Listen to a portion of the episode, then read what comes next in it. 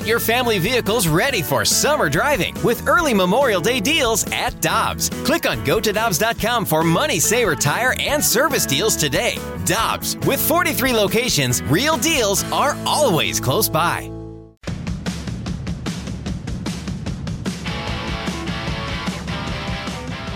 MLB Network's Greg Amsinger is on MLB Tonight every evening, and he, Greg, joins Karraker and Smallmon every Thursday morning here on 101 ESPN. Greg told Emily, as she called him for this hit on our show, that he did a four hour live look in on Tony La Russa's White Sox and the Twins last night. That was a marathon. How are you doing this morning? Uh, feeling great. No, look, we try to, uh, to bring the MLB Tonight style uh, to our showcase game, which is basically our game of the week. And I loved it. We are in Studio 42 where Harold could jump up and do a demo of Tim Anderson or Billy Hamilton taking a big lead try to steal a base from second to third. And we can do breakdown tapes. Dan Plesac can act like a goofball. Uh, and we can give you updates and live look into the other games. So the format is actually blowout proof. And we were kind of waiting. It's the third time we've done it. Not that I'm rooting against a good game, but I was kind of I was kind of rooting against a good game, and, and, it was twelve to three in the fourth inning, and we flew around the league. There were so many other games going on, and it was fun, and it was a new style of doing it, and it was kind of baseball for the ADD kid out there, and I'm one of them. So I had a blast for four hours. It was a good time. Greg, I got to tell you, as a fan of Tony La Russa, I'm kind of concerned about the three and a half hour game for him. I got you know what? We, we met with him before the game, okay, Randy? And I was taken aback by how chill and relaxed he is. He respects these guys so much. He said Tim Anderson is already one of his top five favorite players he's ever managed, and think of the guys he's managed. He loves doing what he's doing. He's not overthinking it. He's got a great young staff that that they understand how to communicate with the front office and make things work. He thinks Shelley Duncan, who is on his staff, and he takes all the analytical information and kind of translates it to the players. He's going to be a manager someday. It doesn't look like he's got the same intensity that wore him out back in 2011. He he is relaxed. He barely has his cap on his head, which I don't understand why that is. And, and he's just chilling, man. He it, it's weird. It, his tone, and I told him this, is like he's on vacation, and that, and that's the way he's going about this right now.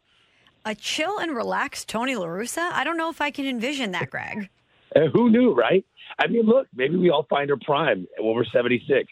We can only be so lucky, you know what I mean? So, Greg, when are the Dodgers going to find their prime? They're sitting at 20 and 17. They're third in the NL West. Why are they underachieving?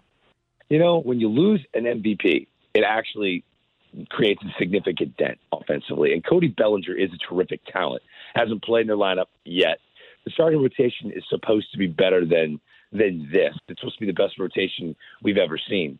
I am going to give you a conspiracy theory, which is what I love to do. Love uh, go back to the story that Ken Rosenthal of The Athletic reported that Major League Baseball looked into seven to 10 baseballs that Trevor Bauer was throwing in a game and it wasn't just Trevor Bauer they were worried about. The Dodgers were dominating in their rotation and in their bullpen. And if you go back to that date and then look at the Dodgers' record, they have been completely deflated. Their ERA collectively has been inflated. And I'm just wondering if Pine Tar was accidentally getting all over their baseballs at Chavez Ravine. And since Major League Baseball said cut it out, they don't have the same kind of spin rate and command that they had when the season opened. So I've noticed that. I went back and looked at that date. They went on a horrible run where no one expected them to lose 15 out of 20 games. Uh, the Padres series really did wipe out them emotionally. And then all of a sudden you look at the lineup and you're thinking, okay, the Dodgers are by far the best team in baseball, right? And after Seager, you're like, okay, uh, this Beaty guy is good. Uh, Max Muncy, Chris Taylor, Will Smith. This is the heart of the offensive juggernaut, the Los Angeles Dodgers. Wait a minute. I like Goldschmidt, Arenado, DeJong, and Yadi a little better than that. So it, it, I think this mirage that they are perfect was created because of a 60 game pandemic shortened season that they dominated in. They got off to the hot start. They added other pieces like Bauer, so we thought they were going to be untouchable. But man, they are very mediocre right now. And the NOS is kind of up for grabs, including a team like the Giants in play, which I'm still not buying them either. Hey, Greg, you watch a lot of games at once, and I know you always try to keep a close eye on the Cardinals. Boy, do, do you notice a major difference with Harrison Bader playing center field rather than somebody else? Night and day, man. Night and day. When he slipped and fell at the track and, and Lo Cain t- tagged up at second base and scored last night, you, you can overlook that play and be like, at least he caught it. The athleticism and core strength to fall down and still lunge to make that catch. This guy is a physical specimen. And his speed, running things down. We're looking at the Minnesota Twins right now and what they're lacking in center field with Byron Buxton out on the IL. They got Max Kepler, who's eerily similar defensively to Dylan Carlson, a, a plus corner outfielder, but he's an average, mediocre center fielder defensively. First inning last night, there's a fly ball that should have been caught. Eh, Abreu hits it. It goes off the base of the wall last night in Chicago. Max Kepler isn't Byron Buxton. You take these plays for granted that the great defensive center fielders can make. And we had Torii Hunter on the broadcast last night as, an, as a guest, and it drives him crazy when he sees the Amed Rosarios in Cleveland, former shortstop of the Mets, learning how to play center field in the big leagues. Nick Senzel, a, a third baseman drafted out of college, a middle infielder throughout the minor leagues, learning how to play center field with the Reds in the big leagues. It's an important position that you should value. Cardinals have their gold glove caliber center fielder back, and you're going to see a lot of big moments just get silenced, which really doesn't show up in the box score. Harrison Bader, extremely valuable to the team. And he's hitting, by the way, which is a good thing. It is, Greg. So, since we got the word that the Angels designated Albert Pujols for assignment, everyone's been wondering what his next move is. What do you think the future holds for Albert Pujols? Is this the end? I no, I don't think it's the end. He really wants 700 home runs. I think he really wants to get and stay in shape uh, to next year. He believes a lot of people believe this that with the new collective bargaining agreement, there will be 30 teams employing a designated hitter. I also believe that will happen, and his market will be larger.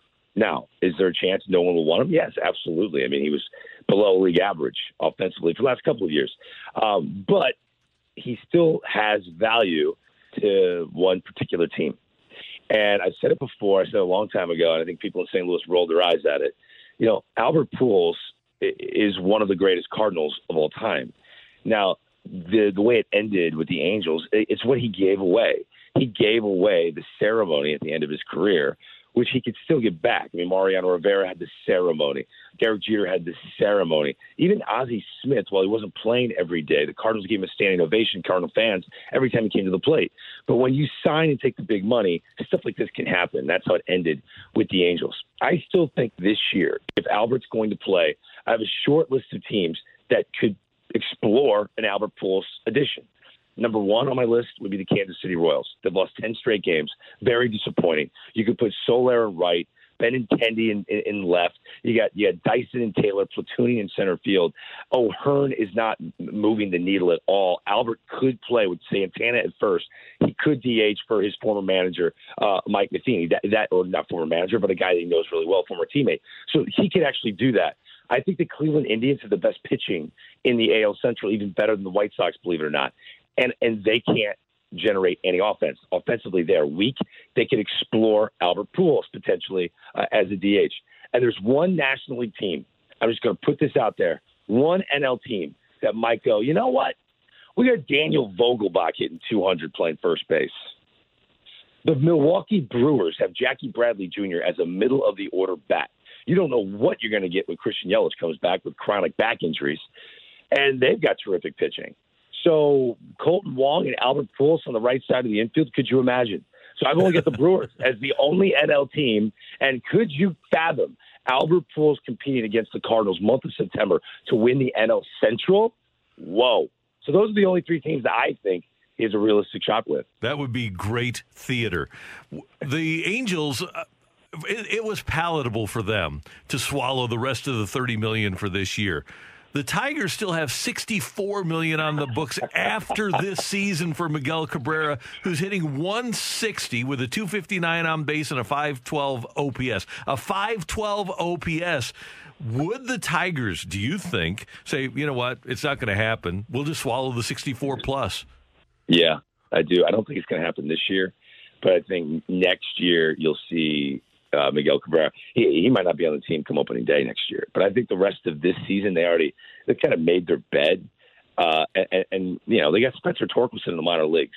Mm-hmm. They they want to groom him. He's eventually going to be the first baseman of the Detroit Tigers, and he's he's you know number one pick, Arizona State superstar. They really think he's the future face of the franchise, and they've got talent coming up in their farm system. But the Detroit Tigers, that that contract is going to make Albert Pujols look like a Max Scherzer contract.